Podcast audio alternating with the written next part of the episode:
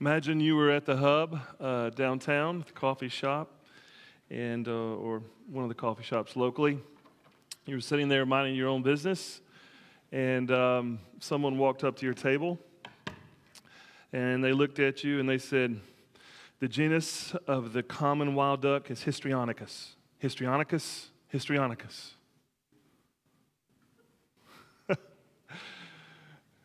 now, to me, if that happens to you here in Danville or something, you're sitting at the hub and that happens to you, you I figure you, you have one or three options, right?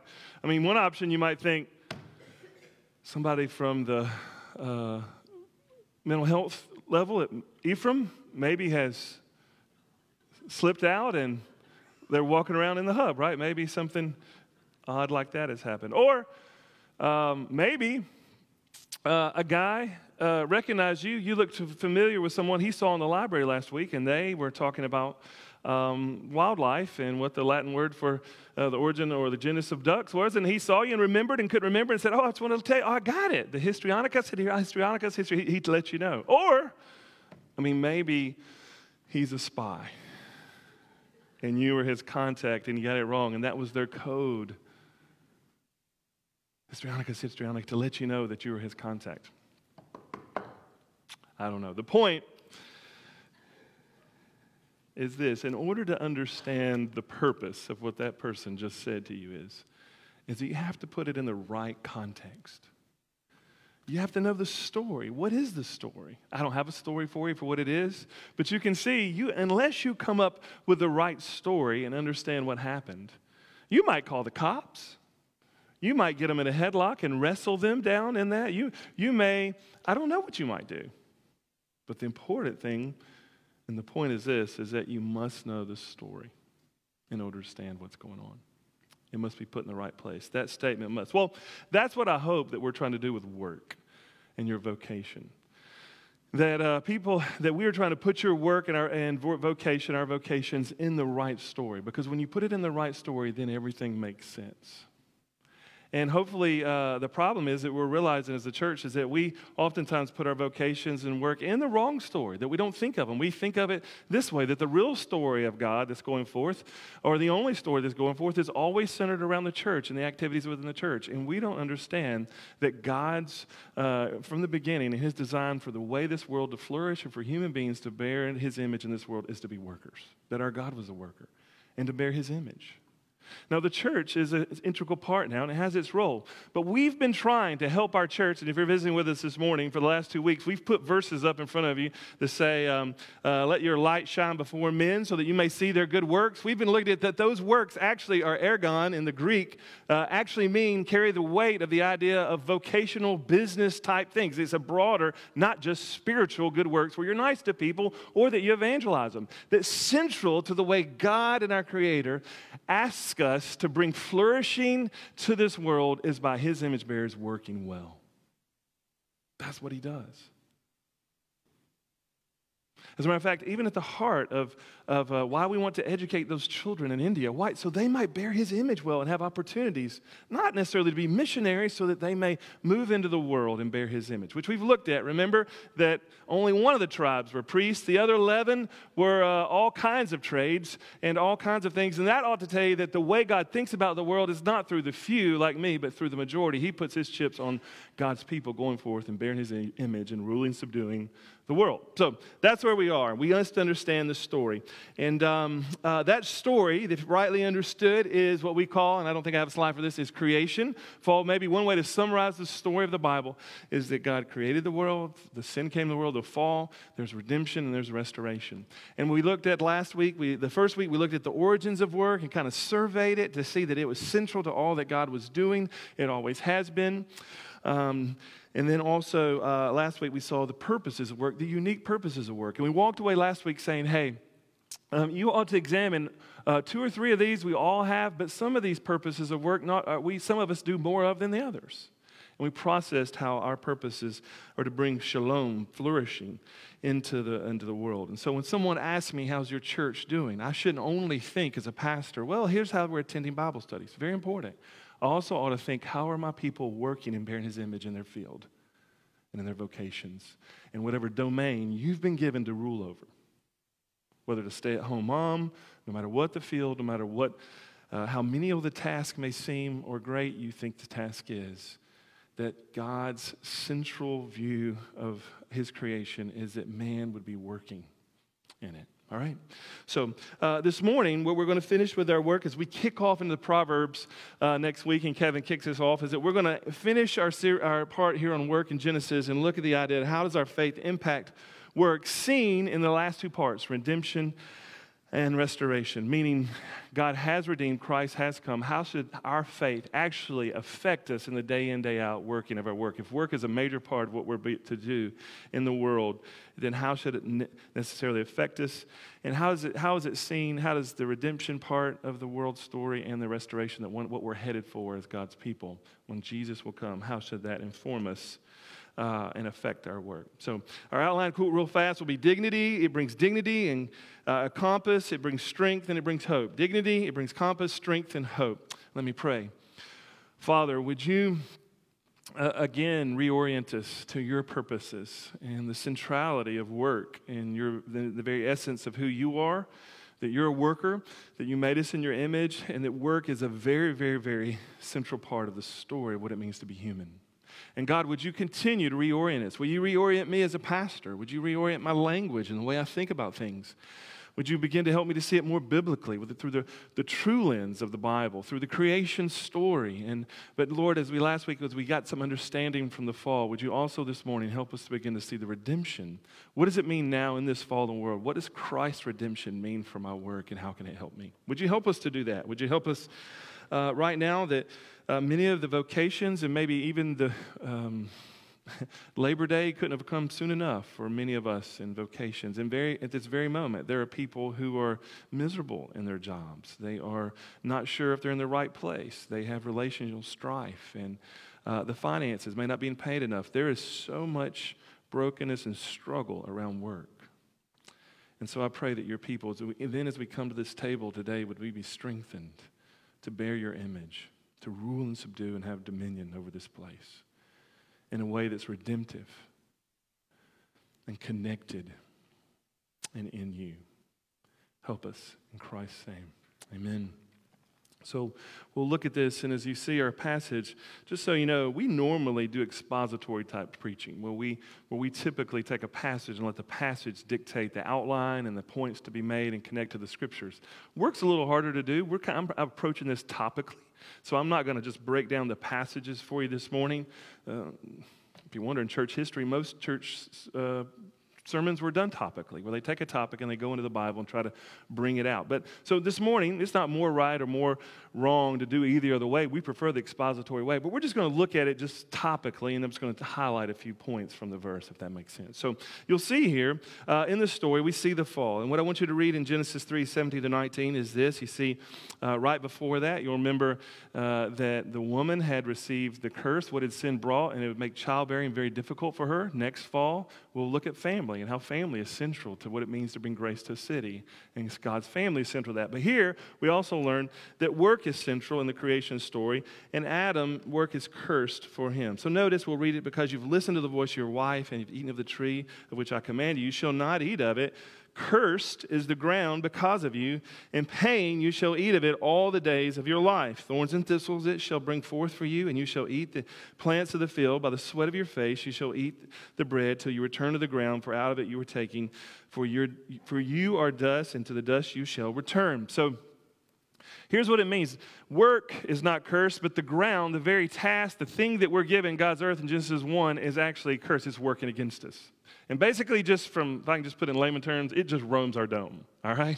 That's what it means. That it's, it doesn't do as it should, and it's always pushing back. There's a reason that you and I have a pit in our stomach on Tuesday morning when we start to work, a little bit or things, because we know things don't go as they should and that the ground is cursed and it's difficult. And by the sweat of the brow is the very way we work. So think about that.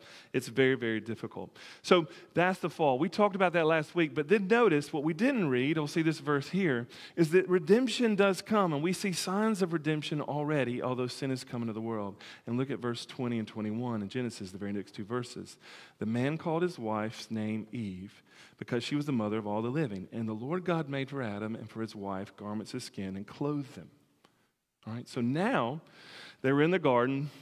They've sinned and gotten in Eden, we looked at last week, and now they're going outside the garden. But for God, before God sends them back out to do the very task again to rule and subdue, which is going to be hard because it's going to be cursed, we see the first foreshadowing of Christ, one of the first foreshadowings. You see that? You see that they're covered with an animal skin. Before they'd been fig leaves, but they're covered with a skin. How do you get a skin? You kill an animal. What comes out of an animal? Blood. And in order for us to be, in order for us to function in this world and to do what God's called us to do, now we need a covering, a covering for our soul. We need to be redeemed from the inside out and covered by Christ. And so this is foreshadowing. Now we know that one day that the real skin that will cover us, will, the real animal that will cover us, the real lamb that we sang about will be Christ. And now we go back into the workforce, and you and I go into the workforce, redeemed, made new. If you're a follower of Christ, you're covered now by God and His grace in order to re engage in your calling uh, and you can do it in, now as a redeemed person. So um, let me just see 2 Corinthians 5.17 and hear the idea of being redeemed. Therefore, if any man is in Christ, he's a new creation. The old has passed away. Behold, the new has come. A very famous verse, a verse, one of the first verses I memorized. So when someone becomes a Christian, you're a new creation. You have now been redeemed. You are covered with Christ uh, the way Adam and Eve are covered with the lambskin. Blood made them right with God. You, if you're a follower of Christ, you're made right with him. And so now you head out and into the world redeemed. But when you think about the new creation, do you think about new cre- I'm a new creation to do my work well? I think most of the time people think I'm a new creation, now I can study my Bible, now I can pray, and now I can and you do. You think of the spiritual disciplines, but it means you're a new creation to work as well. All right? And so God's redemption comes to all things to us, and his redeeming work comes to all things. And so let me just read a few verses here. That's a little overwhelming to see them on the screen. But I just want you to see that God is redeeming work through his people because he's redeemed his people. If he redeems fallen people and they become Christians and they're there to bear him in work, then he's redeeming work through them. All things and work itself is being redeemed and being more used. So here's some of the verses created by God. By him all things were created. We looked at that, Colossians 1.16. He continues to exist with the Christ. Colossians 1.17. Do you think that he, right now, Colossians 1 tells us he's holding all things together by the power of his word. In him all things hold together. Do you think that right now he is holding your work and your vocation together by the power of his word? Not just everything else, all things, including your work. He's caused by God, works all things according to the counsel of his will. The counsel of God's will applies to your work. He's working that out according to the counsel of his will. Whatever your job may be, He's working that out, a counsel to the, according to his will. Christ is making work new. Behold, I'm making all things new. Revelation 21 5. All things new. Not just things you think within the church or outside. He's making work. Whatever part of your life, He's making work. When we work, we're to do it for the glory of God. He works all things together for good, for God's children, all things, including your job and your vocation. So you can see where I'm going. I don't want to belabor the point. Do you see that the scriptures, when we read them, learn to read those promises into your vocation? That's where most of your life is. So breathe those in. We're not to grumble. Do all things without grumbling. Philippians 2 14. Don't grumble about work. It means all things, including your work. So, so if he is doing this redemptive all things to our work, a few things, and so then it ought to be affecting this redemption that you and I have in Christ should be affecting us. The first one we said in our outline was to help you see and believe that all work has dignity. All work has dignity.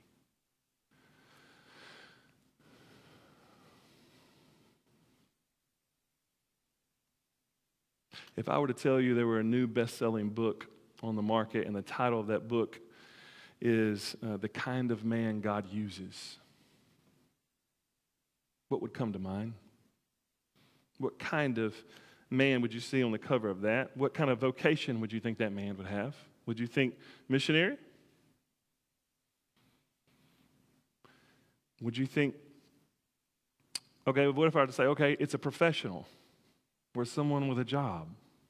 What job would you put in, put that person on the cover of the book to be?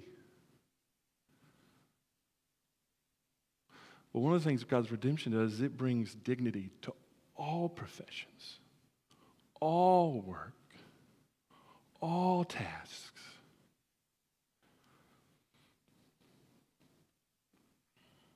It brings it to all of them. And in Psalm 8, when it talks about the fingerprints of God in creation, uh, Martin Luther said that the fingerprints, he began to think throughout the Reformation, began to think about the fingerprints, meaning how food gets to our table and how things operate. God is bringing that. But he doesn't bring it just because he boop, it shows up. He brings it through the working of God's people, right? So I recently flew to Colombia, and, uh, and I'm amazed uh, just by the idea of flying. I mean, you ever thought about how big that piece of chunk of metal is and you're going in the air and all of us are in it and we're eating and functioning and watching movies now and all that thing. But have you ever just thought about what it takes for that to happen? Okay? Just for what, what the airline industry has done to make the world small and things that can happen, we can get from here to there and transport and all that. But so, in order to fly to Colombia, right, there's a website that you go to now, and someone, there's an IT person who's designed this website to go through all the steps to do that. MasterCard and Visa have figured out a way for you to pay and to join them in that, and you pay that. There's all kinds of guys from those companies who have designed all that just so I can click on a button because I want to go to Colombia with my sons for a summer missions trip. They're probably uh, in a building, when I get to the airport, I look at the building there and I think about all the things that are built. And it's uniquely that these airplanes are designed to pull up where the building actually matches and they have these big things that go out to it. Who designed those? Who made those? Who's working on them? Who's actually doing that? Who was, who was, uh, who was making sure that the uh, IT guy wasn't, you know, off uh, doing something crazy when he was making the website that I make sure I wind up in Colombia? I mean, as you start going through the list of what it takes for human beings to help this world flourish, right? I look out the window and I see those brakes come up on the wings, which we were on the wings because we had cheap seats or whatever, you know, I guess. But we look out and I see the bolts in there and the wires and all these integral things. And I'm like, who made those? I hope he was paying attention, right? I mean, is that bolt? Who made the bolt? Who made the threads on that thing to make sure it sticks? And who makes sure that that wing doesn't come off? I mean, it takes somebody to do that. And by the way, all these companies that make those, they need janitors, they need food, they need electricity, they need somebody, they need bosses to make sure. I mean, I'm, I'm going 90 to nothing, I know, but do you see the point? From the smallest to the greatest of tasks. God's fingerprints of making this world function is unbelievably beautiful. And when you begin to see that we're image bearers and God made us in his image and we're to do work, and work is at the center of that, then we don't play the comparison game about which work is more important or less important. As Christians, we say, My identity is I'm an image bearer. And if we take it further than that, of course you should do your work excellently. But all of a sudden, we're getting into the game of which ones are more important. That's the way it makes everything. If you're, if you're a Christian, you're image bearer, it matters whether you're sweeping the floor or whether you're cleaning the house or whether you're flying the plane. It matters to help this world flourish. That's why MLK told the street sweepers to sweep it as to the Lord. And until we see the dignity of just work, I mean, it is, until we see the dignity of just work in and of itself bears the image of God, we begin to not only measure it by white collar, blue collar, income, low income, high income, the dignity of what God designed it to be demands that we see all of it equally. And when you begin to do that, now all of a sudden, if you're a worker, you, people have great dignity that you talk to in all kinds of fields. And it brings it to bear. Um, there's no class snobbery. And um, so, what does it mean if you're, uh, the last, one other thing I'll say, if your work has great dignity, then it matters that you do it well. We do it for the glory of God. So, you know, if you, I, I think one of the books I've read numerous books from Keller, Ton Lutz, uh, uh, Heidi Unas, a bunch of books. I can't tell you where all my stuff's come from. I, I'm, uh, not, I don't think anything's original today, by the way. But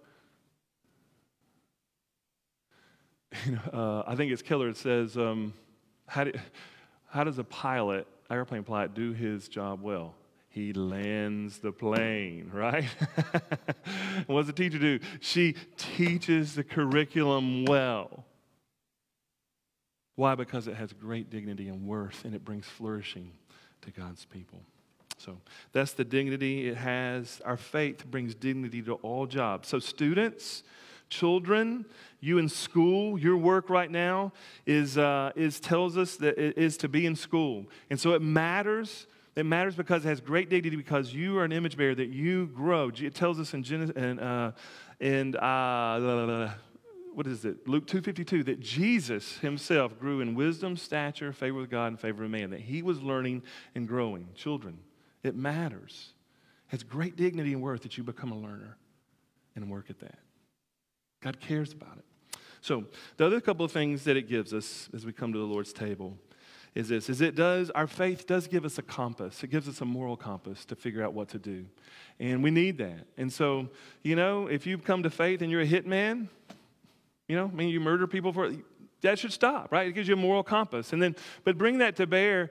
Uh, so it tells you what fields bring flourishing and peace to that, but also our faith also gives us a moral compass in a world that has no moral compass right now. And so our ethical decisions and what it means, even what our businesses and doing, it matters. How we treat people, the decisions we make, the morality we make. One of the when you re- begin to read there, that uh, it is that morality has left many some of the higher financial institutions, just saying the bottom line is to make money, and there's no ethics to it.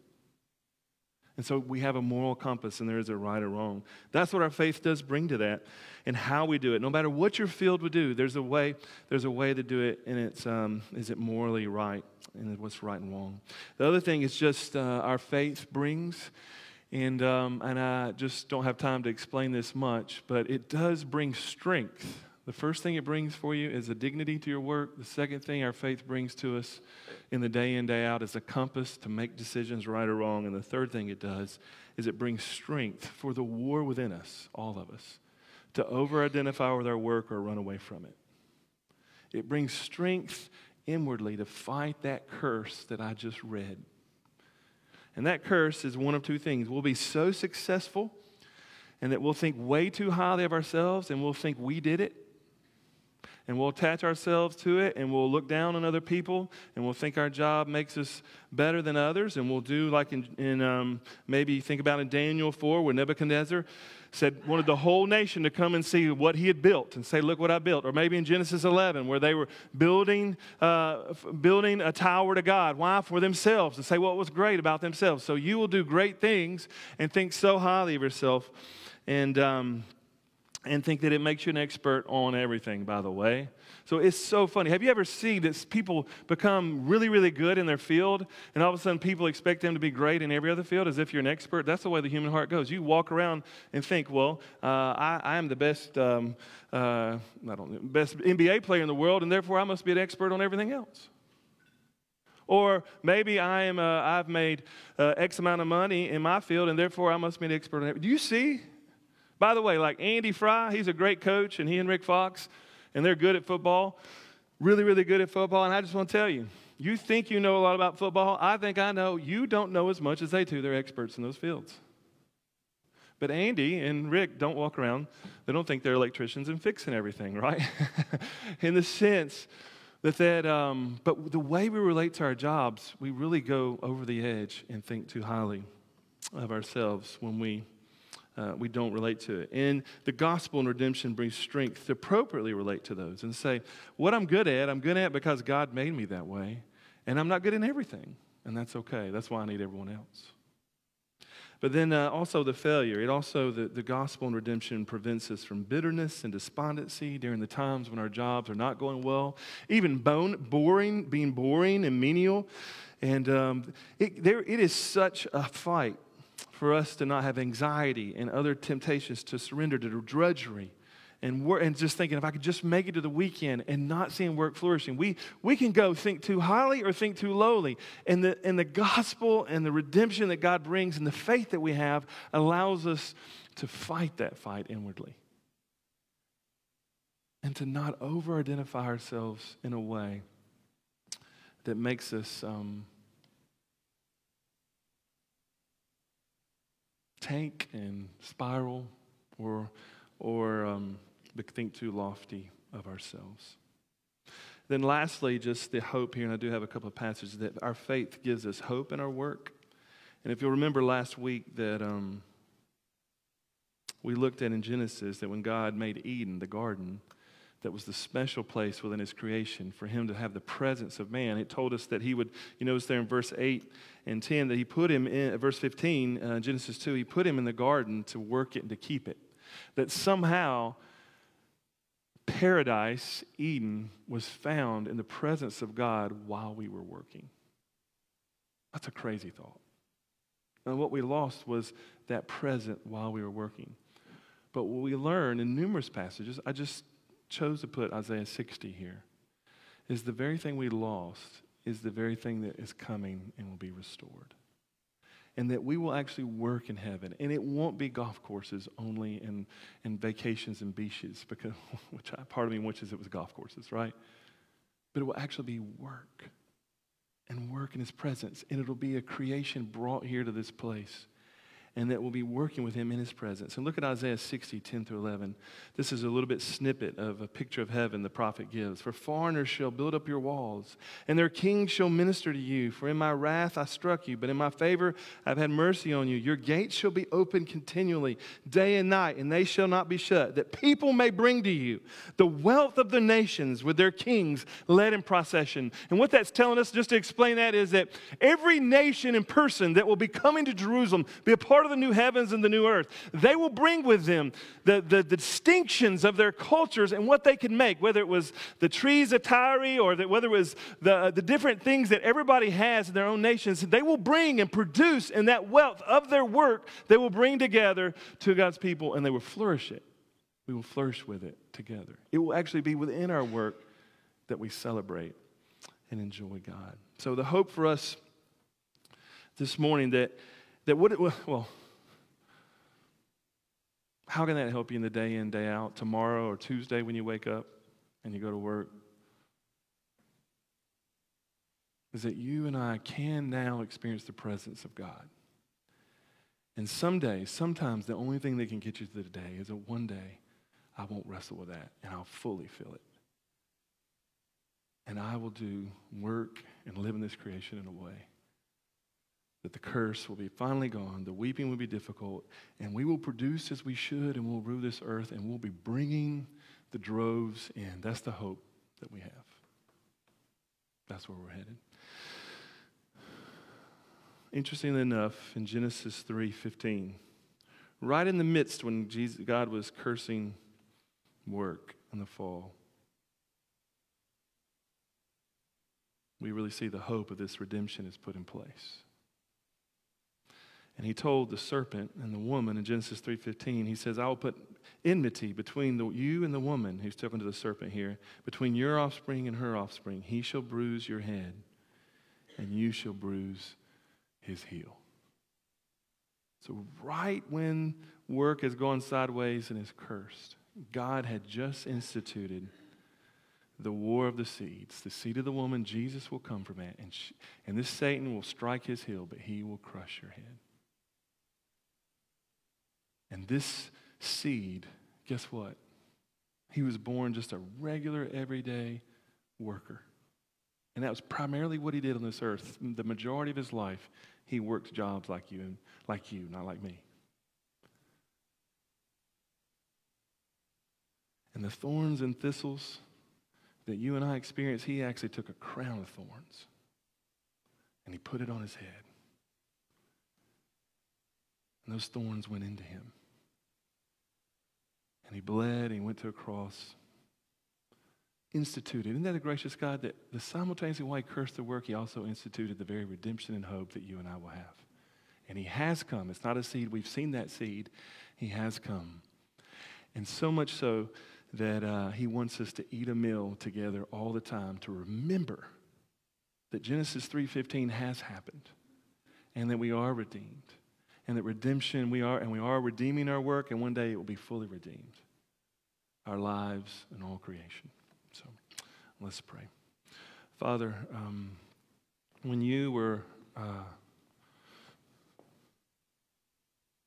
You were in the garden. We're thankful that you had us in mind, that you had a story that would bring us all uh, to this place where we find ourselves today. And we're thankful that you instituted